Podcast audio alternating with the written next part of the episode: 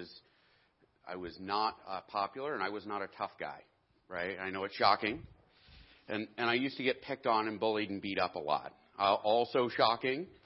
Um, and and one of the things I, I said when I when I had a son was I'm, I'm going to teach my son how to how to fight, right? Like my son is not going to get picked on, you know. And if he does, I want him to be able to show well for himself. I thought that was a a good goal as a father. And so about a year ago, I I started teaching my son how to throw a punch, which has been a lot of fun. Um, and and actually, it's funny because he'll he'll get frustrated with me and he'll punch me, and I'm like, all right, that wasn't right. Let's try it again. and and sometimes it actually calms him down to to stop and think about how to how to turn his shoulder and how to you know um of course I, it's it may not be a great idea. It's a little like having a homeless guy teach you about economics. It's it's but but I've been working with him on this and and so every time we you know we'll we'll stop and we'll you know all right get your fists up and you know he'll we, do it to play and everything else because because I kind of think it's it's part of uh, it's part of a dad's job to teach their son how to do these things, right? Like they they learn by watching you and they learn by doing stuff with you. And he's not likely to watch me get into a lot of fist fights. Um, we're not going to let him go to congregation meetings until much later. Uh, uh, so um, I hope that didn't get me in trouble. Uh, so so I, I I've been teaching him, and I I we're in um, Helena a little while ago uh, for a dentist thing, and, and we're playing in the pool, he and I, at the hotel, and and we're splashing around, and he's got his water wings on and everything, and and I I wanted to make him go in the deep end with me, so I got a hold of him and, and I started dragging him to the deep end, and he's like, Dad, I don't want to go in the deep end. And I was like, No, Titus, come on, it'll be fun. You you be in the deep water, it'll be great. No, Dad, I don't want to do it. And he starts hollering and everything else, and then he hauls off and he punches me in the eye and it was it was the moment when he threw like the most perfect punch he's ever thrown. It was it was spectacular, and it hurt. Like, and it caught me off guard. And for a half a second, I was annoyed, and then I was like, "Oh, good job, son!" Like, I mean, because he's right there, right? And so he, you know, face to face, he just bam, you know, and. um, the reason I share that, like as we dive into our stories, there's one of these weird truths about people we learn to be who we are like by watching our parents, right? Um, and and we're in the book of Judges. We're kind of jumping back to a series we left off on last summer.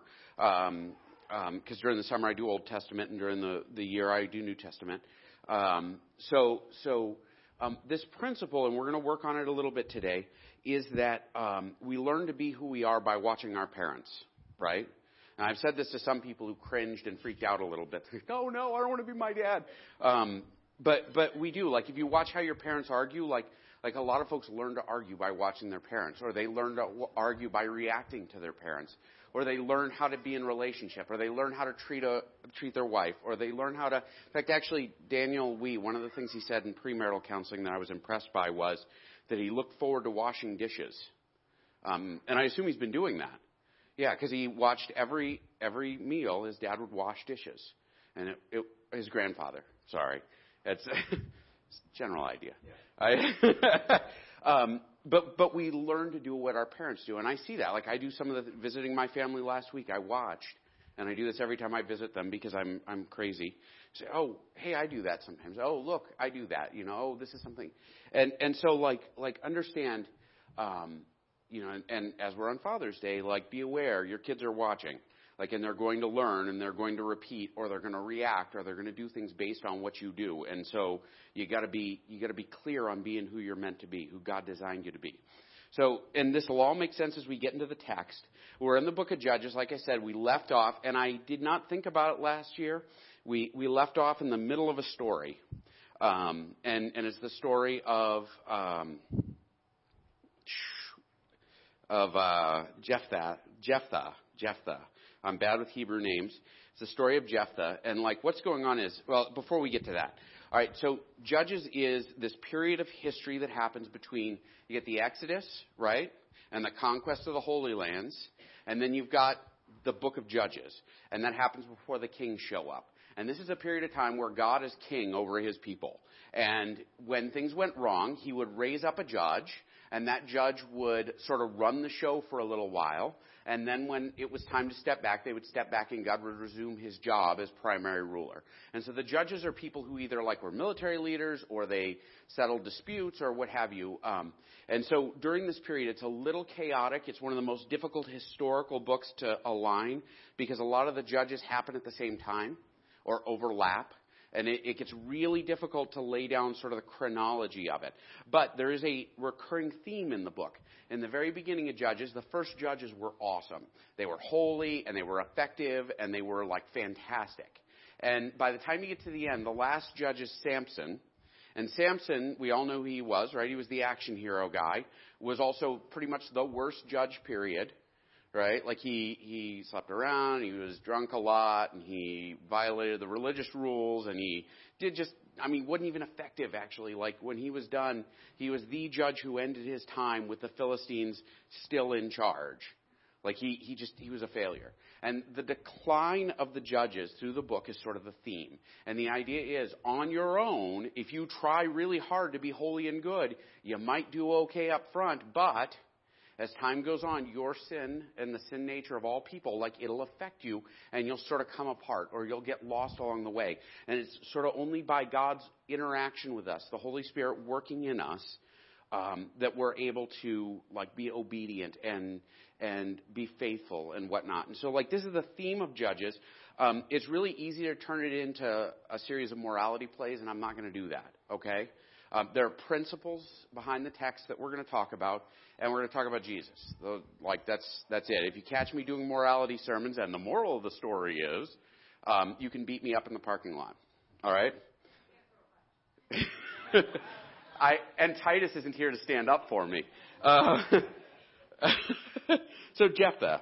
Last week or last summer, we talked about him. In the first half of his story, we find out Jephthah is the child of a prostitute. And um, he grows up in a family where all the other brothers remind him, hey, you're not actually part of the family, you're the illegitimate one. Um, and, and he gets abused by his siblings, he's talked down to, and eventually he gets sick of them and he runs off into the wilderness and he joins a gang, um, climbs to the leadership of the gang, and he's basically a brigand, right? Like a, like a ruffian. Um, an outlaw. That's a that's a cowboy term. Um, So, so he becomes this outlaw and he gathers around with a bunch of other tough outlaws and they, they become a force to be reckoned with. And Israel gets into trouble and they bring in this outlaw and they say, hey, you know what? You're tough. You're one of us. Now, conveniently, hey, you're one of us. Uh, now that we need you, can you stand up for us? And so, um, Jephthah is not a good Jewish man. He's not. He's pretty much a pagan, like we figure out really quickly that he's a pagan who stands in the Jewish tradition and like sort of does Jewish stuff, but he's more a pagan than he is a Jew. Um, and and so he, before the big battle, he says, God, I will sacrifice as a burnt offering the first thing I encounter when I get home, if you let me win this battle. It was a dumb thing to say, right? Um, because for a few reasons. First off, he doesn't know what's going to encounter on his way home, right? The expectation is that it would be like a sheep or a cow or something like that. In reality, it was his daughter. Um, and and so we'll get to that in a second. But like like the other problem with that is we don't trade with God, right? Like, and that's something the Old Testament talks about over and over again. You do not make deals with God. God does not need anything you have. Got it? Like I used to talk to kids who would go into rehab. You know, I'd be sitting there like talking to them as they come into rehab, and they'd be like, "Yeah, I told God that if He would just get me out of jail, I would you know, get my life right. and and I really meant I wanted to go home. and now I'm in rehab. And it's like, well, you you know, like God God doesn't make deals like that, right? God looks for our surrender and he does the work on our behalf. Everybody with me? All Jephthah had to do was go out and fight, and God would have delivered him. But instead, he made this deal. And whether he set his daughter on fire or not is sort of up for grabs in the text. It's not entirely clear what happens. Um, it's possible. I'm to say, I when I first preached it, I leaned against it, and now I think he might have. Um, and that's because I, I studied the second half of the text. So he has had his first opportunity to lead. He went from outcast to loved one, right? Everybody's cheering his name. And he comes back, and the 12 tribes, Israel is 12 tribes. It's not one unified people, it's a bunch of families gathered all over, right? It's actually Big Sandy's a good example of this. You got the Durgas that live over there, right? And you got the Bitzes that live sort of 10 miles away from them, and the O'Neills that live over there and have a whole road named after them. And, you know, there, there, there are all these tribes and they're all family and they, they were very strong in their family identity. And so, um, the battle is won. The daughter is probably sacrificed. Uh, the men of Ephraim were called to arms and crossed to Japhon and said to Jephthah, Why did you cross over to fight against the Ammonites and did not call us to go with you? We will burn your house over you with fire. So the Ephraim, the guys from Ephraim, this is not the first time they've done this. This is actually the second time in the book of Judges we encounter this, and it's probably the case they did it more than that, where a great battle happens and they show up afterwards and they're like, What the heck? Why didn't you invite us to fight? And then they threaten to fight a war against you know, the judge, oh, well, we'll beat you guys up for that. You're, it's on. You know, these are the guys who show up after the fight and say, yeah, I would have knocked him down too. Lucky that happened before I got here. Um, so the men of Ephraim do this. Last time it happened, they did it with Gideon, and Gideon sort of is like, "Oh man, you guys are so tough. We didn't we didn't want to bring you because the enemy would have like run away. You are so awesome in battle, like that's why we didn't invite you. And and oh man, please don't hurt us. And they, oh well, we're appeased. We'll go home. And and you know, so they have this pattern, right? Like it's probably a pattern that's gone generations, where they show up late, angry because they didn't get to be a part of it. Everybody with me? They're jerks. I mean, like to put it plain and simply, they're kind of a clan of jerks. Um, and so they show up. They cross the river to to the homeland of of Jephthah and his family, the, um, the uh, Gileadites, the Gileadites. Uh, my pronunciation is awful. Um, and so Jephthah, why did you fight against them? We will burn your house over you. This is an insult. Anybody catch why it's an insult?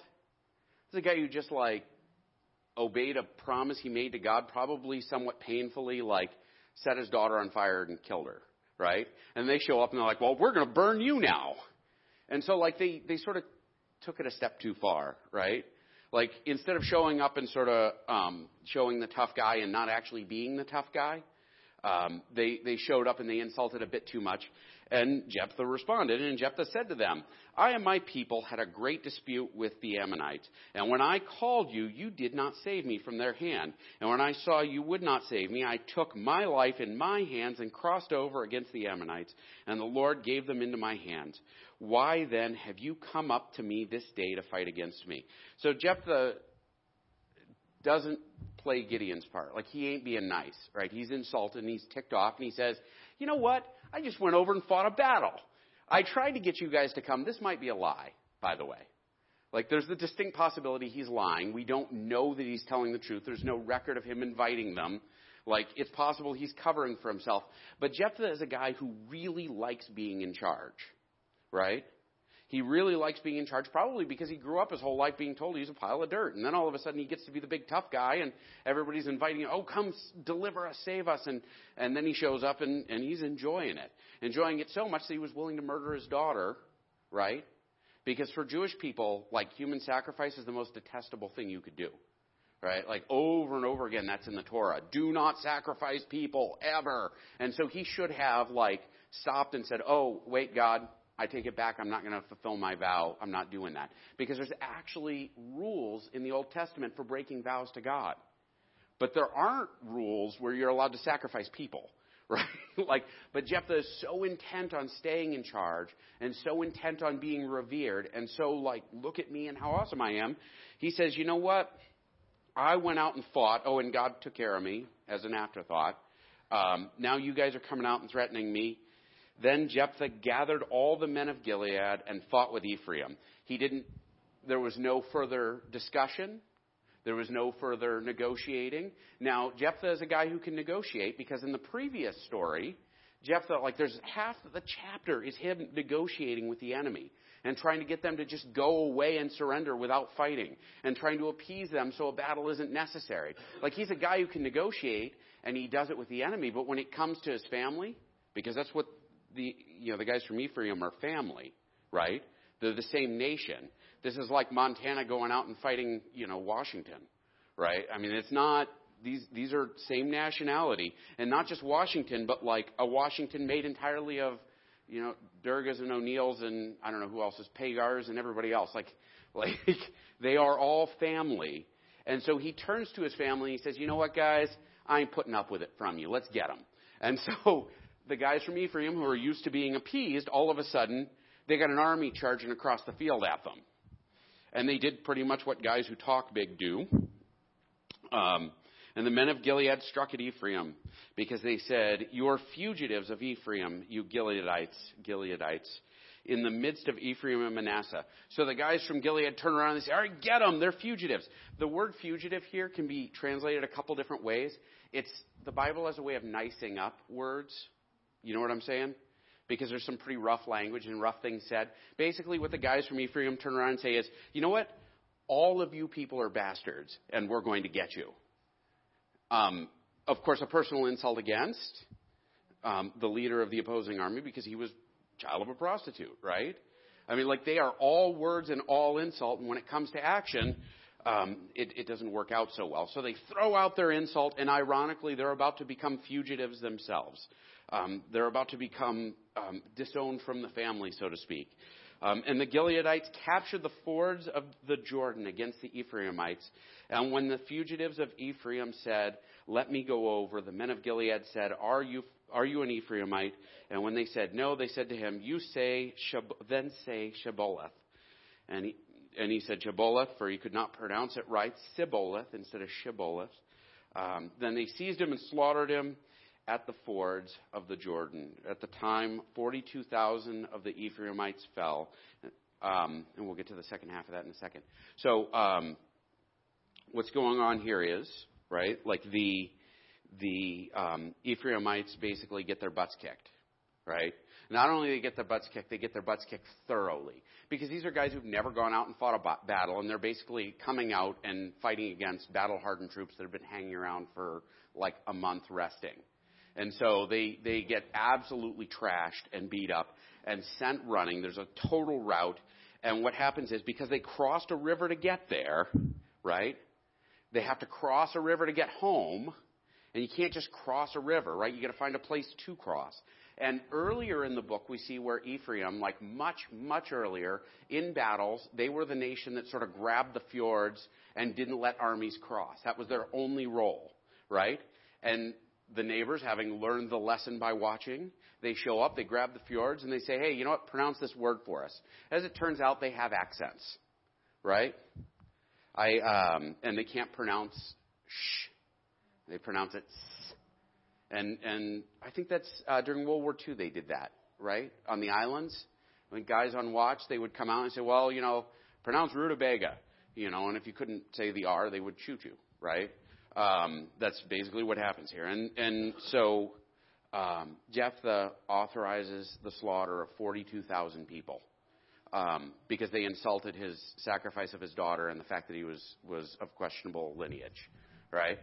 Um, good guy? Not really, right? Like he is sort of, we're, we're past the hump where it starts going really downhill, and we encounter this guy who is you know, he, he does what God sent him to do, but then he does a whole bunch of other stuff that's kind of awful. He, he kills family and he, you know, kills a lot of family then. Like it's a pattern. This guy is awful. Um, then they seized, I'm sorry, that's, I double texted there. Um, Jephthah judged Israel for six years. Then Jephthah the Gileadite died and was buried in his city of Gilead. Um, so what do we do with this? This is this is one of those hard texts to preach like I didn't think about it when I started preaching Judges because every once in a while you come across a story and you read it and you're like, oh my gosh, what do I even do with that? Um, it's true, right? Like it's the story of slaughter, wholesale battle, which is a good Good Friday service. Um, but what do we do with it? All right, so there's there's a bunch of stuff that can be done here. Actually, first off, God is not mentioned in this account, right? Like there are some things that are descriptive and some things that are prescriptive in the Bible. Descriptive is a story of what happened. Prescriptive is go and do the same thing, right? This is a descriptive account that demonstrates for us the decline, where godly men not relying, you know, godly men in the beginning raised men who didn't rely on God quite as much, who raised men who didn't rely on God quite as much. And finally we get to this point where these guys, I mean, Jephthah is, Jephthah's a pagan. I mean, Jephthah's a pagan and a murderer for that. I mean, um, God is not on their side in this.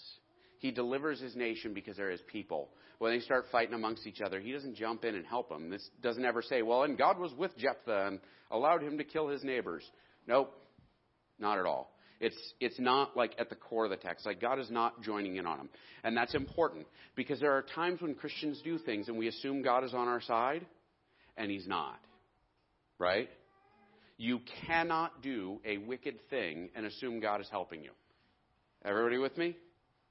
I know people who, who, you know, whole lives they follow Jesus and everything else, and then like when it comes to, oh, those bad guys, we're going to go and deal with them. And they don't deal with them in a way that is a loving, Christ like way. They deal with them in a worldly way, right? Um, we are God's people. We carry with us the gospel. That is our sword, right? We preach the gospel. We tell folks about Jesus Christ died for your sins. Jesus Christ carried every wicked, awful, nasty, mean, dirty, selfish thing you ever did and was nailed to a piece of wood and was punished for everything you ever did. He was cast out of God's presence. And like, because of that, if you follow Jesus, you are forgiven and made whole and brand new. That is our weapon, right? Like, we can't assume God is on our side if we do a wicked thing. You can't say, oh, well, God, I'm going to do this and you're along for the ride. Nope. People who do that lie to themselves, right? Um, if I was going to point to an example in our culture, I would point to uh, oh, who are those guys that that protest? Oh, the Westboro guys. Yeah, stand outside of funerals. Thank God for dead soldiers. Right? No, sorry. Like God is not joining in on that. Right? Like these are guys who are saying, "Hey, God's on our side." You know, God hates fags. You know, and stuff like that. That ain't Jesus. Nope. Like you cannot hate folks and think God is joining in. Um, and that doesn't apply to us. I haven't seen anybody here carrying a sign, right? I have worked in churches, not like this one. You guys are awesome. I'm not saying nasty things about y'all. But I, I, I worked in a church once where I had somebody call and yell at me about how cookies were done at good, or good, excuse me, Christmas Eve services. Called me up and chewed me out Christmas Eve, like, about how cookies were done. Um, and they were convinced that God was on their side. And that's why they had to like push the right standard for cookies in Christmas Eve service. They weren't even there. um, I I were, but you, are you saying I should let it go, or they should have let it go? Probably both. Um, my point is, sometimes we get all up in arms and we think God is on my side in this, and we act in an ungodly way, fighting for things that are our causes, not God's, right? Jephthah is fighting for his cause, not God's. Um, Jephthah is standing and defending his position and his authority, and and and he's not standing in God's spot. Um, he is a victim, right? Like, because he ultimately, like, you back it up, he can't help who his mom was, right? He, he can't. Um, he was a victim. But like it's very easy for victims to victimize. You hear what I'm saying? To like go from I was hurt in this way and I am going to destroy everyone who comes near me because of it. I, I knew a guy, actually one of my closest friends, like for, for the longest time, um, he was an alcoholic who like as a kid watched his dad murder or didn't watch, he was in the next room. His father like was drunk and shot his mom and then shot himself and you know, he came in and found him and everything else, and then he became an alcoholic himself and drank for years, proving that he could be a drunk without murdering anyone. Like, he was a victim who destroyed the people around him. Like, because of his victim. Because he was a victim. I mean, like, ultimately, this is the awesome thing about the gospel, right? Like, this is the awesome thing about what Jesus gives us, like, on the cross. We are freed from having to take revenge. Like, we are freed and healed from the like like garbage that exists in our past. We can go to Jesus and say, you know, I, this is how I suffer. This is how I struggle. This is how I've been wrong. And like Jesus can relate to us. It says that in Hebrews, right? Like we have a high priest that can relate to our, our hardships, right? Like, like any of you think about it, abandoned by friends. Um, yeah, that happened, right? Um, physically abused, yeah. Um, hung naked in front of, you know, a crowd of people who mocked him while he hung there. I mean, like, like you start really hungry, poor, um, you go through it. Jesus experienced the hardship of life. He faced temptations and overcame them. Like, and so we can go to Jesus and we can learn and we can be healed. And like, he can carry like that for us on the cross. And that's awesome. Like, like, this is sort of the opposite of what should happen. Jephthah gives us the anti-example, right? Which is the great thing about the Old Testament. Sometimes you come across these guys and they're not perfect. They're so imperfect that we can learn from them. It's fantastic. Jephthah's own sins come back to haunt him. Now, watch this. Um, had he not sacrificed his daughter, it's likely the guys from Ephraim wouldn't have insulted him to the point that he was, I mean, like, we'd agree, right? Like, setting your daughter on fire is a big sin. Anybody want to argue that? You don't know my kids. Um,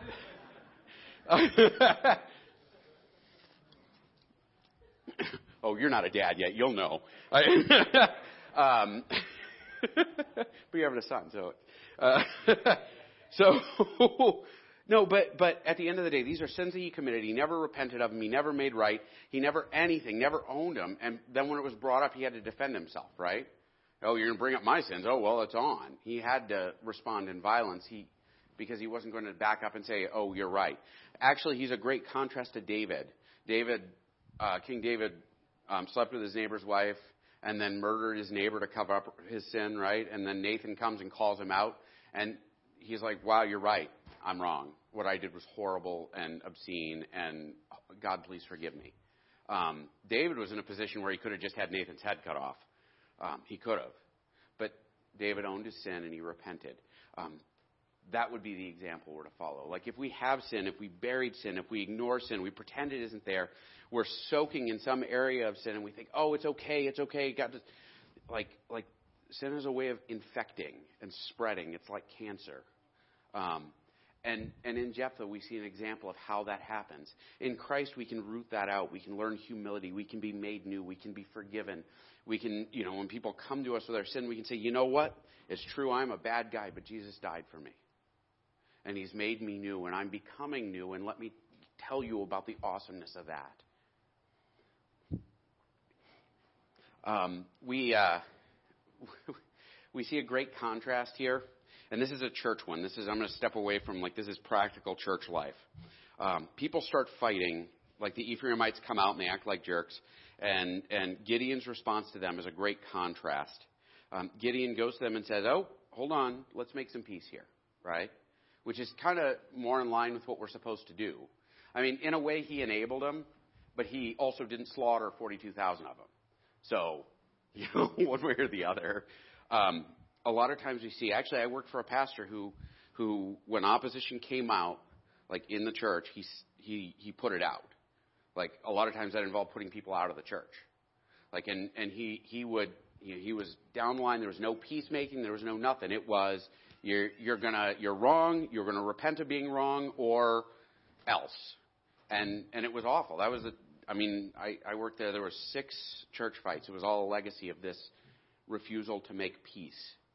Um, in the body of Christ, our response, each of us individually, is to follow like what Jesus says in the uh, Beatitudes, right? Blessed are the peacemakers. Like our job within the body of Christ is to make peace. Um, our job in the body of Christ is to love each other when we're being unlovable. That doesn't mean we ignore sin, right? But it does mean we make peace. Um, it does mean we, we back up and say, you know what? I'll hear you out, then you can hear me out, and we'll figure out how to deal with each other, right? Um, I I read a great account a few years ago about a church that broke up over uh, where the piano was on the stage, which side. And actually, when they moved it, somebody got up and tried to move it in the middle of the sermon. And it turned into a shouting match and a fist fight, and the church broke up, and they never got together again. Because it was so important. Jesus didn't care where the piano is, right? Um, I interviewed at a church that had a had a split over whether or not they should skip the process and hire me outright because I'm that awesome. Um, It was a joke. Um, but they, you know, one guy said, you know what, he's great. We need to hire him today. And somebody else says, whoa, whoa, hold on. We have a process.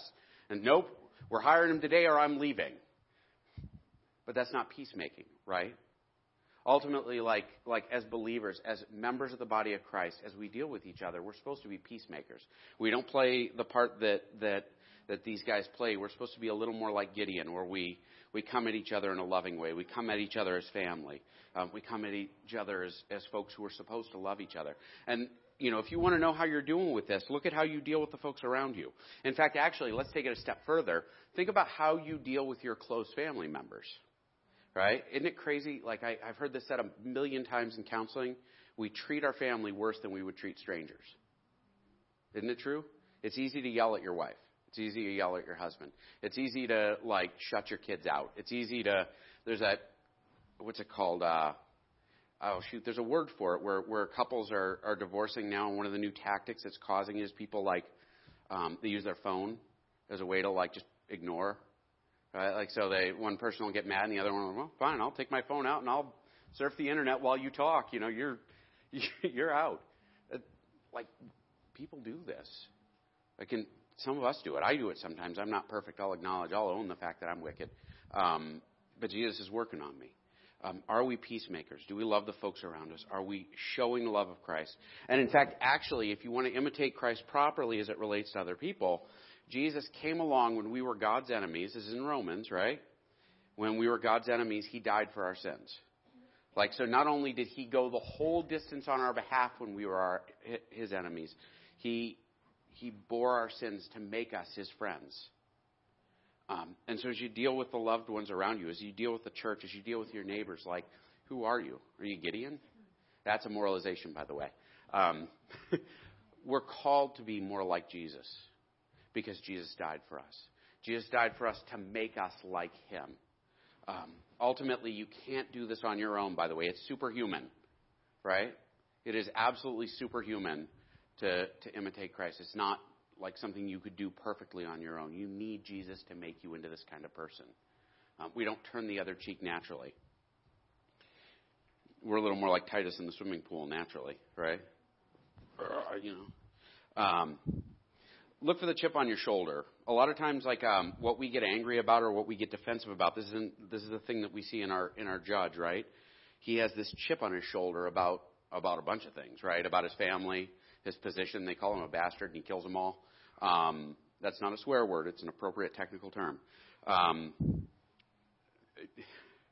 the uh, like like what is the chip on your shoulder? Like if there are areas you get angry, or areas you get frustrated quickly, or areas you get defensive, or areas you get mean about, like what is it and what's underneath it? Because a lot of times sin or unforgiveness or bitterness or just hurt that we buried down and we won't let God touch or anyone else see or anything else like like that's where those things come from. And so sometimes it's necessary to dig in ourselves and bring things to Christ that are not easy. And like honestly, the best way to find it sometimes is what makes us angry, defensive, irritable, what have you. Like if it happens all the time, ask yourself, where is this coming from? And then dig it out and repent of it. Um, we often despise and mistreat others based on what on excuse me on matters that are more personal than about justice. And I guess this is a repeat, but I said it because I think it's super important. Um, in the life of the church, sometimes we make our opinions into gods. Isn't it true? Um, the only things that are worth fighting about in the church are whether or not Jesus died for us. Because if somebody comes along and says that Jesus didn't really die for you and you're not really forgiven, like we would have a problem about that, right? Jesus is God's son. Um, like these core issues are things that are worth fighting about. Everything else is like icing on the cake, right? Um, my niece, she had a graduation last week, graduated from high school. She, my sister was pregnant with her when we got married. It's it's awful. Um, I'm I'm getting old. Um, but but they had this cake, and, and it was a huge cake, and we it, we had to drive it across town, and we had to carry it up this hill of sand into this house and set it up on this tiny little table, and we took it off. The top of the box took a huge chunk of the frosting off all around the sides. Um, and I, I having carried the cake, it was not my fault. The first thing I did was I, you know, thought, well, the frosting on the box top is wasted. So I grabbed aside and you know and ate my frosting. And my niece, who's graduating, comes along and says, "Oh," and she does it, and I turn around and say, "Hey, hey guys, she she took frosting off the cake. She took frosting off the cake." We spent the rest of the evening going back and forth about the frosting on the cake, right? Like if we had really thought about that, it'd be dumb, right? Dumb. The cake matters more than the frosting. Um, and at the core of it, like our relationship matters more than the cake altogether. Like sometimes in the church, we fight about things that have nothing to do with what's important. Jesus is what's important. Um, and because Jesus is important, your family is important. Because Jesus is important, fathers are important. Because Jesus is important, kids are important. Because Jesus is important, people are important. Um, like everything grows out of that. And so if you want to know if your cause is just, back up and say, what does Jesus have to do with this? If Jesus isn't at the center of it, it's not worth fighting about. It's just not. We're going to pray. And as a Father's Day gift, we're ending 10 minutes earlier than normal. You're welcome. Um, Heavenly Father, I pray that you be with us this morning. And Lord, help us to look at our lives and, and to, be, to be like Jesus, Lord. When we encounter folks around us and we, we deal with each other, help us to be peacemakers. Help us to be loving. Help us to care more about, about being like Christ and treating folks that Christ died for like people that Christ died for. Um, help us to be people like that. Um, help us to put away our pettiness. Help us to put away our selfishness. Help us to put away things that make us want to fight when it doesn't make sense. And Lord, help us to root out the sin in our lives, the, the selfishness, the, the buried secrets, and, and help us to sacrifice them to you, Lord. Help us, to, uh, excuse me, to help us to bring them to you that they could be carried by Christ for us. Um, make us into new people just every day, Lord. Um, make us into people who see who see you and imitate you and and and you know not like the judge in today's in today's message. In Jesus' name, Amen. Have a good day, guys.